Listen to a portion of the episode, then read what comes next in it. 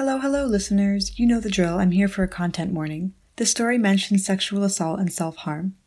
As always, if you have any questions or concerns, please don't hesitate to write to us on Facebook or Instagram or via email. Enjoy the story. I didn't get that opportunity to explore my sexuality when I was younger. And so I felt like I was held back as if you were like held back from grade school or something like that. I was trying to play catch up.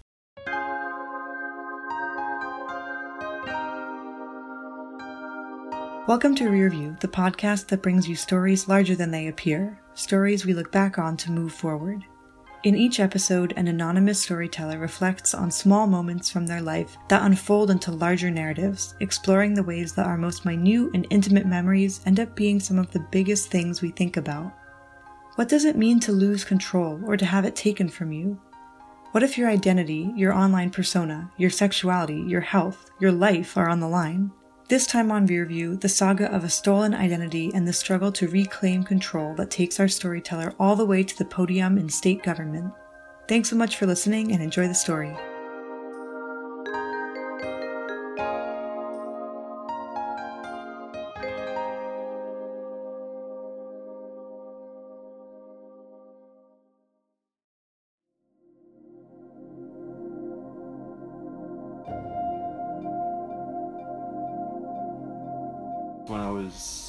School, I started to kind of like realize I was gay.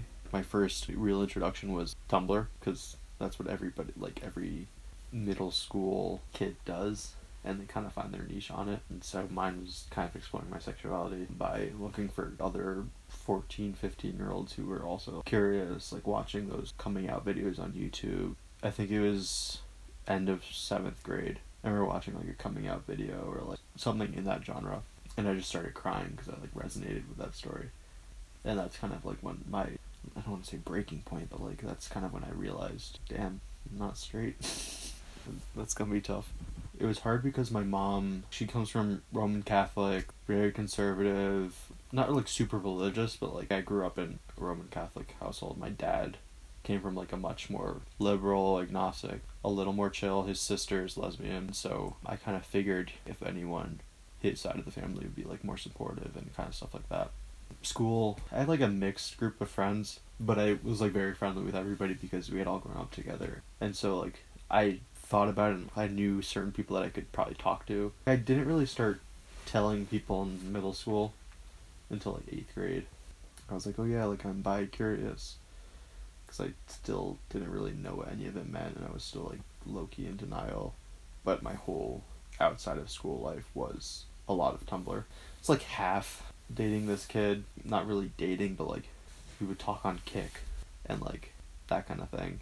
Nothing real. Kik is kind of like a messaging app that is make your own persona and kind of connected to your email or your, your phone. So it's separate from your phone itself. A lot of people use it for like chatting a little more secretly and that kind of thing. My dad had always been like very paranoid and very controlling in my life, whether it was um, like going to baseball practice, like even if I didn't want to, or forcing me to play sports and like all that kind of stuff kind of fit into his ideal teenage persona or preteen persona. In sixth grade, he got it in his head that I wasn't portraying myself in the best way on like Facebook and like G chat. And so he took it upon himself to change the passwords to all my social media. And so in like early sixth grade, which is like basically when I got Facebook, he kind of just took control of my image.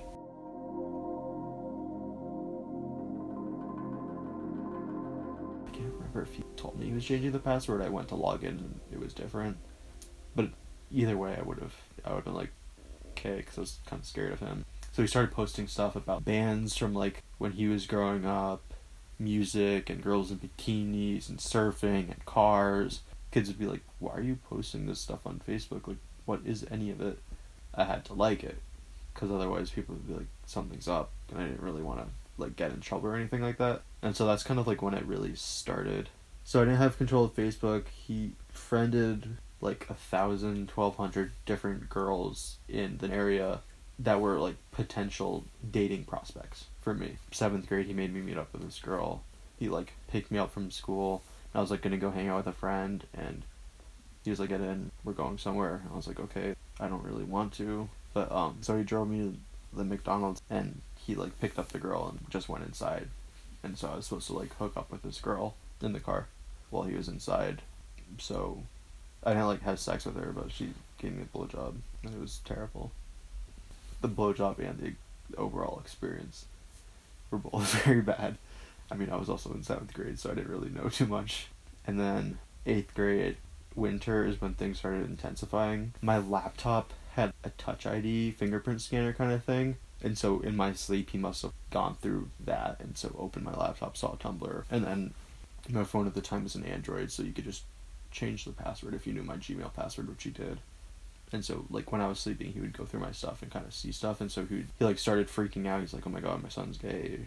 And so, winter in eighth grade, we got back from a farmer's market. My mom, sister, and I. And I was like really excited because we got these like really nice looking pastries, and I really wanted to eat them. But um, so he's like, "We're going somewhere," and I was like, "Where are we going?" And he's like, "We're gonna go meet a girl. I'll tell you on the way." And I had no idea who this girl was. And so basically, he dropped me off at this house and drove away. Before he was like, I just want you to try this out. Like, if you are into the girl, you never have to talk to her again. But if you're into her, great. And so, like, I went into it. I was like, okay, I don't like girls. I'm not gonna like this girl. Just hang out with her for 30 minutes and then never see again. And that didn't happen. We hung out on the porch and we kind of just like talked. I don't remember what we talked about. I remember she liked sharks. I like sharks, so we talked about that for probably a little bit. I think I had a book on sharks that he like gave to me because he knew she liked sharks. And so he would like text her from his phone pretending to be me, called her pretending to be me, and so that December we started dating.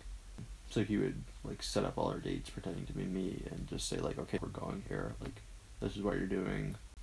He made me like leave Christmas that year to go see her family for Christmas.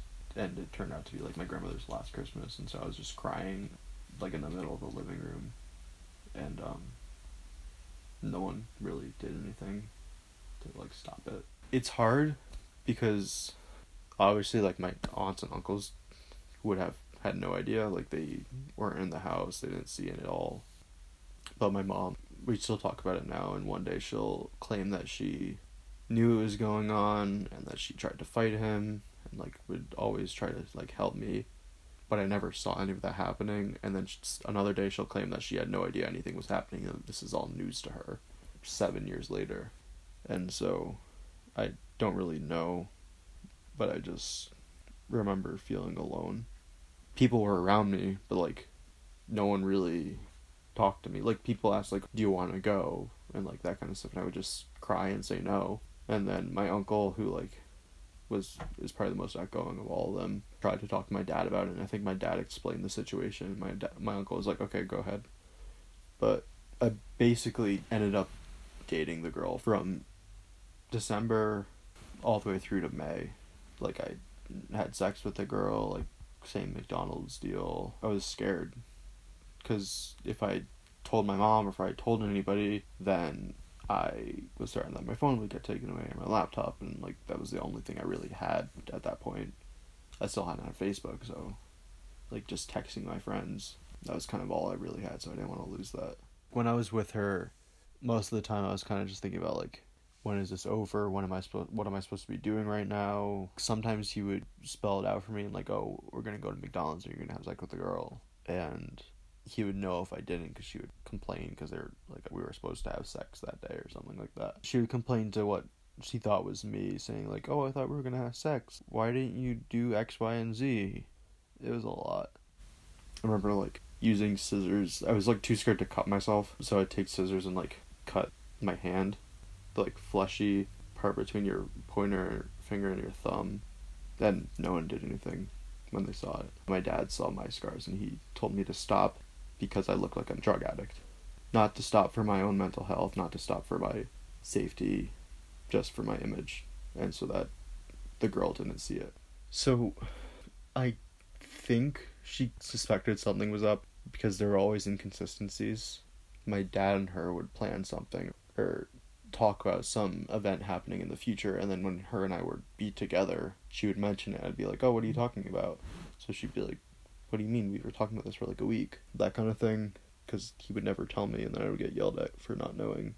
And so that and then like towards the end, I think she started to realize cuz I was a little more like distant and stuff. We went up to my house in Massachusetts for a weekend, just the two of us. It was probably like January, February. I think we just went for a weekend. At that time, I had Kik on my phone too, and the kid who I had talked to before, there was actually three of us. Me, this kid who lived in Hartford, and the kid who lived in Orlando who had one testicle. I remember that specifically. And so I had been talking to the guy in Hartford back in December, and I gave the girl, my girlfriend, my iPod Touch to play like a game, and I fell asleep in the back of the car. And so I forgot I had Kik on my iPod Touch. It was on like 8%. So I was like, oh, it'll die in like 20 minutes. So I fell asleep. I wake up and she's like really cold. She's very abrasive and she doesn't really want to talk and she just wants to leave. And so drop her off. And she starts texting me like all this mad stuff. Not me, but me being my dad. What she thought was me. Turns out she went through my phone, found Kik, and she's like, You're talking to this guy. And I was like, Oh, fuck my life. And so my dad started freaking out. It was like a whole big thing.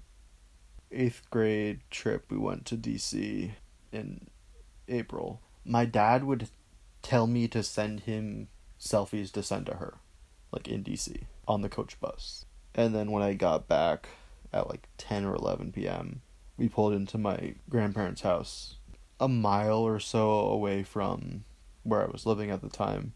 And I was like, Mom, it's 10 o'clock at night. We'd been in the car for seven ish hours to DC. I was like, Mom, I just want to go home. I want to go to bed. Like, I have school tomorrow. She's like, This is where we're living now.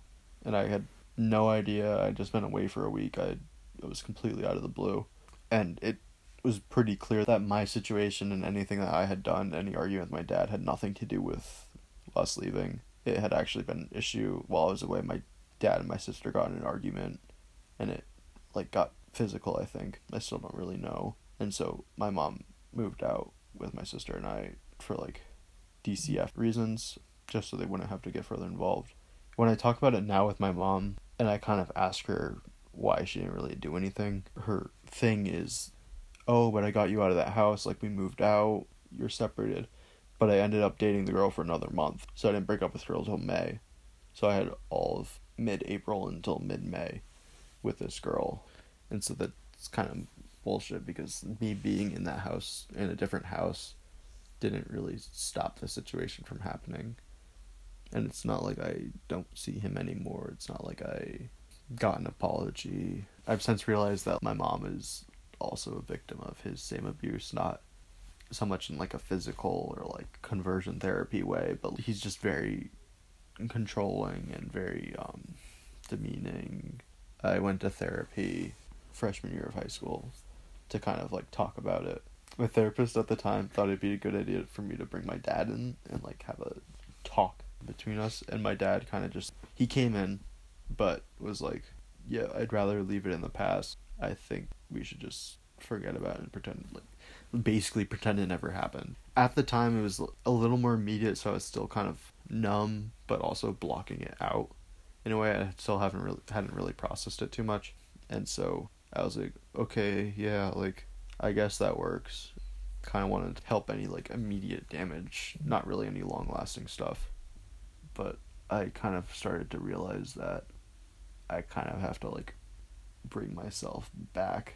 I don't really remember a lot of my childhood because I kind of subconsciously just blocked it out. I don't really remember much before my relationship with this girl aside from like parents fighting and like that kind of like typical kid shouldn't be typical but is typical kid stuff and so I've kind of started to realize how much I've almost missed out on and so I've been trying to like reassess and kind of contemplating forcing myself back into like remembering certain things so I can think about it big picture. I don't want to say like move on, but like cope with it and kind of understand how to exist.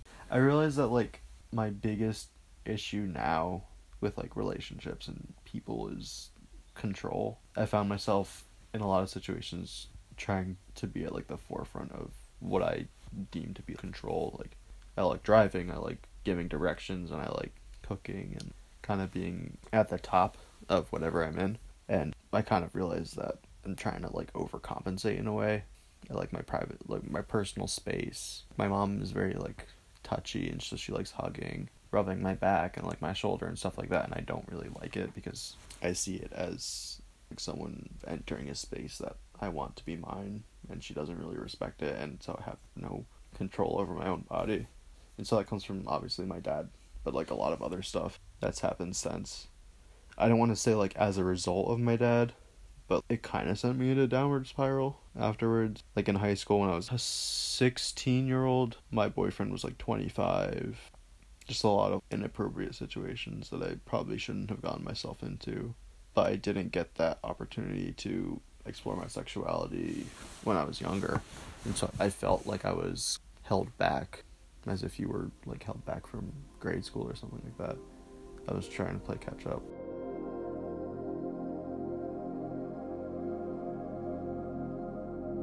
Yeah, when I was a junior in high school, third week of May, I hooked up with this guy, and he told me he was 30. I later found out later he was like 35. So I was freshly 17.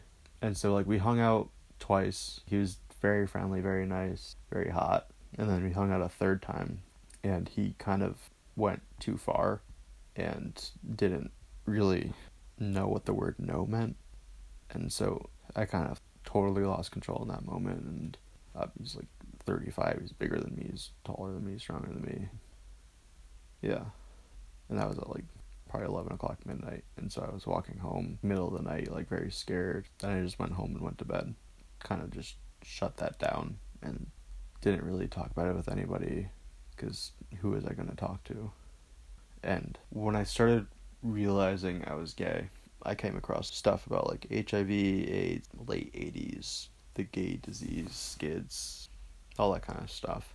And i think that's where a lot of my parents fear came from when I was coming out because that's like what they lived through. They're both early 70s babies, so they're teenagers at like the prime of the AIDS epidemic, or they were early 20s. And after that night, I knew things are wrong and I kind of knew something was off. Not in like a physical sense where I felt sick or anything like that. I just knew that like something was wrong. I had talked to my doctor before about like normal pediatrician stupid stuff because like when they asked like, "Oh, are you sexually active?" I was like, "Yeah, like I'm like I like guys or whatever. And so I had like asked him before about PrEP, which is pre-exposure prophylaxis, the medication that one would take, kind of like birth control but for HIV. And he didn't really know anything about it, and so he kind of just didn't think about it. And I had like asked before about, oh, can I get tested, like that kind of thing, and he never really did anything. And so, senior year, late May, so like a year later, my high school was having like a get yourself tested day run by like Planned Parenthood. I think I had a half day that day, so I was like walking out, and so my, me and my friend were like, "Oh yeah, like why not? Let's piss in a cup." And I like can't pee on command, so I went back like twice, and then the second time while I was waiting to pee in the bathroom, one of the women who was running was like, "Oh, do you want to like go to the other side and get the rapid HIV test?" And I was like, "Why not? I have sex with guys, like I might as well." And so it only takes 20 minutes about but the nurse for some reason she was like oh just go home. We'll call you if there's an issue or we'll call you if you need to come back in. And i was like okay bet. And then i went the weekend hadn't heard a call and so i went into school monday and i get a call down to the nurse and i was like oh fuck here we go. Like this is it. Apparently I didn't bleed enough so it was inconclusive. Good to know. Happened again. On the second test i didn't bleed enough third time around the test tested positive for antibodies but not antigens. Antigens being the virus itself, antibodies being what your body would produce to fight the virus. And I was like, what the heck? That's like backwards. Normally it takes like a little bit for the body to produce antibodies, but there should be antigens present because that's how science works. Am I that like kid who is born immune for AIDS? Like, do I just have the cure in my body? No, that's not true.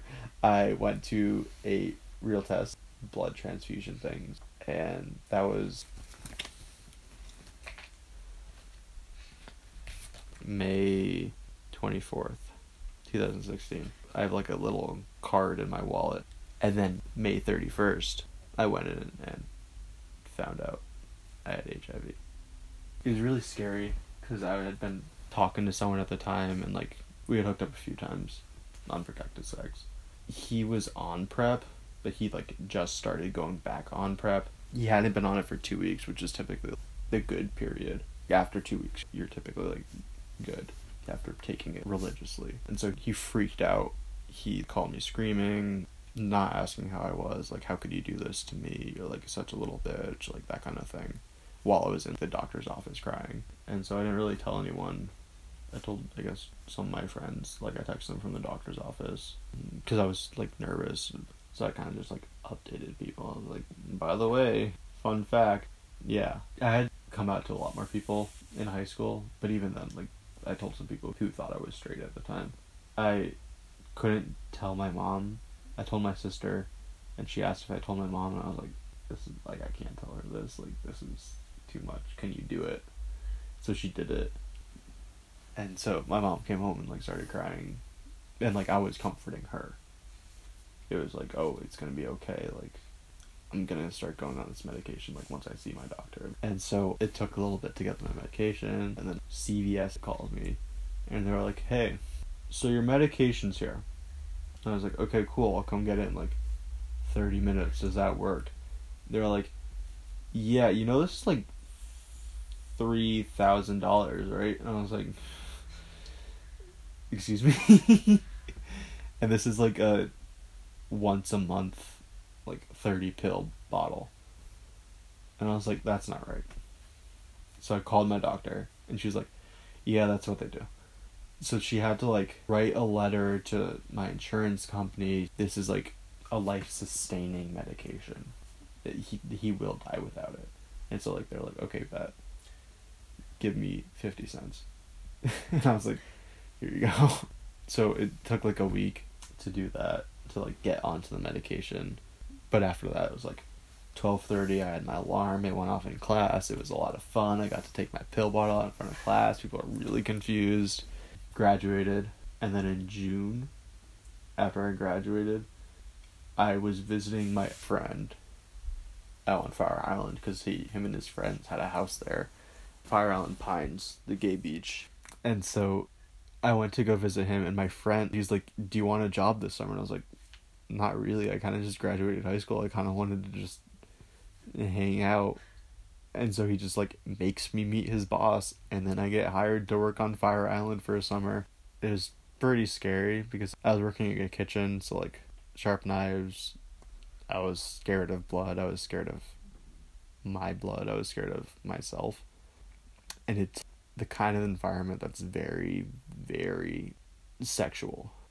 Everybody's walking around like in speedos or like a jock strap or a thong. Very risque and very flamboyantly like sexual.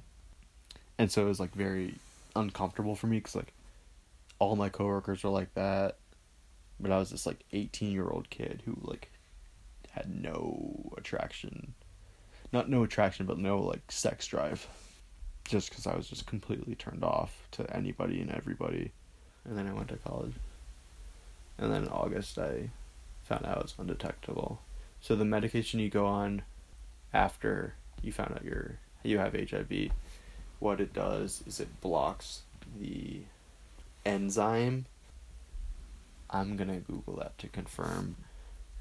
The drugs in Biktarvy work by interfering with the enzymes needed by HIV. Using Biktarvy greatly reduces HIV's ability to infect cells and make copies of itself. So basically, it's like not HIV, don't go in that cell, but also don't reproduce, replicate, because HIV is like fucks like bunnies, and so it limits it, and so eventually it kind of just dies down in your system, and so undetectable is, it's changed over the years.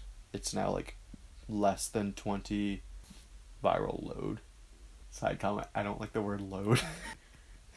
it makes me really sad every time I say viral load, but less than 20 like copies of the virus per like some quantity of blood and that's where the test that they run on the blood stop detecting it, so it's undetectable in your body. I think it was winter of my freshman year. My doctor, who is the light of my life, came up to me and she like had a question for me. She's like, "So, I'm working on this legislation. I want to know if you'd testify in support of it." And I was like, "What is it?" And it's basically in the state of Connecticut, someone under the age of 18 can be treated for HIV if they find out they're like positive uh, without parental consent. So like if a freaking 17 year old God forbid at some high school get yourself tested day finds out he has HIV then he can get on the medication without his parents knowing and without his parents ever finding out. But you can't prevent the disease from happening. So you can't get on PrEP, the pre-exposure prophylaxis that prevents you from ever contracting the disease from anybody, no matter how much unprotected sex you have. So it's like, why don't we try to prevent them from ever having HIV? Because like, it sucks. and so her idea was that the bill would allow people to get access to PrEP who are under 18, but without parental consent. Kind of like the way that birth control works. Like, from my understanding, it's pretty accessible. So it's the same thing, but HIV is the baby. so I testified at the Public Health Committee and passed unanimously in the Public Health Committee. Then it passed in the Senate. It was like 35 out of 36 yeses. So now the governor just has to sign it, which is cool. So once the governor signs it, like in the state of Connecticut, an adolescent under the age of 18 could get prescribed access to PrEP, pre exposure prophylaxis, to prevent the infection uh, of HIV without the parent knowing. I think that's big moves because Alabama had this bill, Louisiana had it, Mississippi. I don't know. I don't think Texas did, but like Alabama had this bill. How? did Connecticut not? But it was emotional testifying. I kind of like was scared, kind of because it's like a big deal. But like the people that I like was working with on it made sure I knew it was a big deal by like doing nice things and like saying you don't have to do this and like stuff like that. And I was like, I really just want to feel like the least important person in the world right now, so I stop getting nervous because like the more you talk about how big of a deal it is, and the more nervous I get. And one of like the representatives ended up yielding his time for my testimony, which was nice. Um, so I got like unlimited time, and I like got to go at the beginning. I felt really important, which was really scary because I didn't want to mess up or say something stupid or it was a big deal and a lot of reporters like to write your name in articles without asking your permission because it's technically public record. And so like I wasn't too nervous and then some articles started coming out they're like new bill in Connecticut and I was like okay, Hartford Courant, like who cares about Hartford Courant? Some people in Hartford that I never met will see it. And like maybe some people across the state, but like no one in New Haven reads the Hartford Courant. And then a New Haven Independent article came out I was like, okay, great. but it didn't like have my picture. It just said my name, New Haven resident. And I was like, okay, like, whatever. If someone sees it and they, like, make the connection, then fine. US News had an article, San Francisco Chronicle, or one of the San Francisco mag- the newspapers had one. South Florida Gay News had one.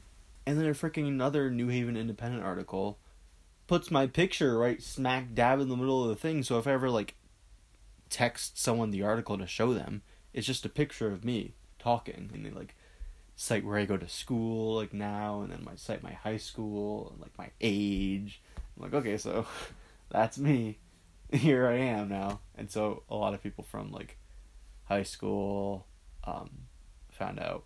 One of my teachers from high school found it. She emailed me. She's like, "I'm so proud of you. Like, this is such great work. Like, blah, blah, blah, blah, blah, blah. great people. Like, very nice." She then emails it to the entire school. All of the teachers. Like the literal like list serve or whatever is like insert high school name all. every single person, every administrator, every teacher, the principal, like, and so like, I was like, okay, there goes the floodgates. People weren't walking on eggshells, but they were. Some people knew, but didn't want to tell me they knew, because they like wanted to respect my privacy. Which I like, I respect that. But I also like, kind of want to know if you know, because like, I'd like to talk to you about it, but also like, I want to know what I can talk about with you. So like, if you know this thing about me, I want to know that you know that thing about me. I kind of saw both sides of that. But yeah, big moves. I'm very happy that hopefully the governor will sign it.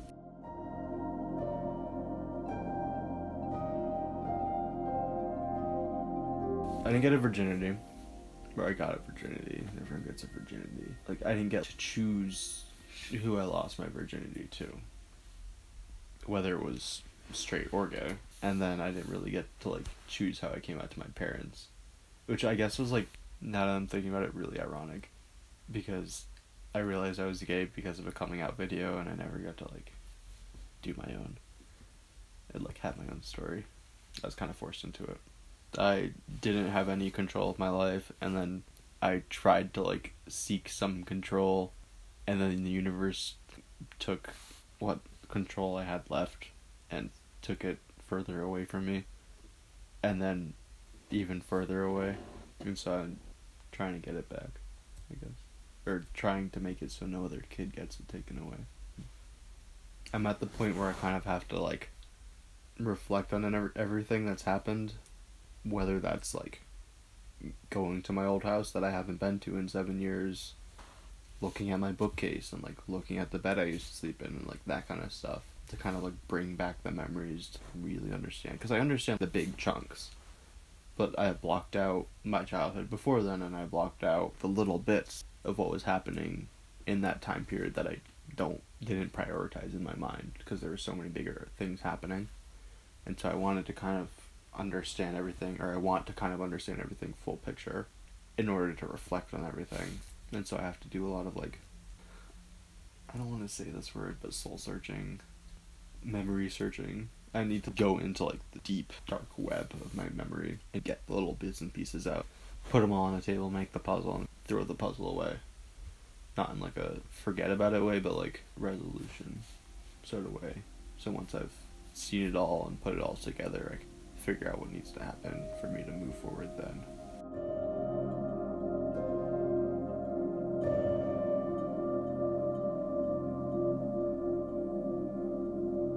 Listeners, the events of this story continued to unfold after our recording, so I wanted to give you this update.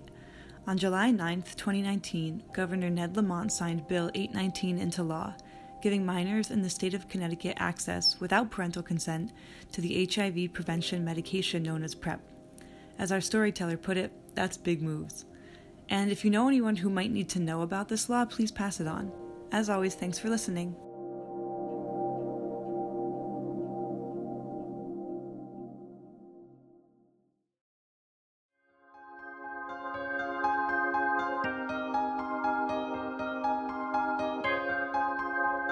This story was originally released as an episode of the podcast West Stories, which was an earlier iteration of Rearview.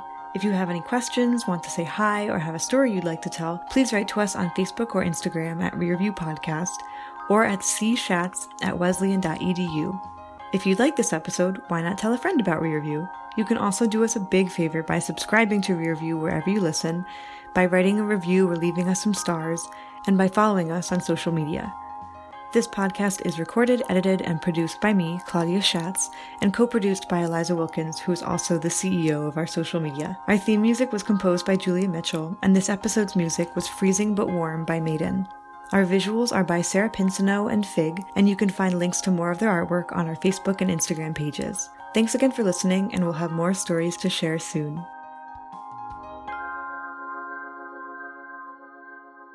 this is never gonna get published. Yes, it will.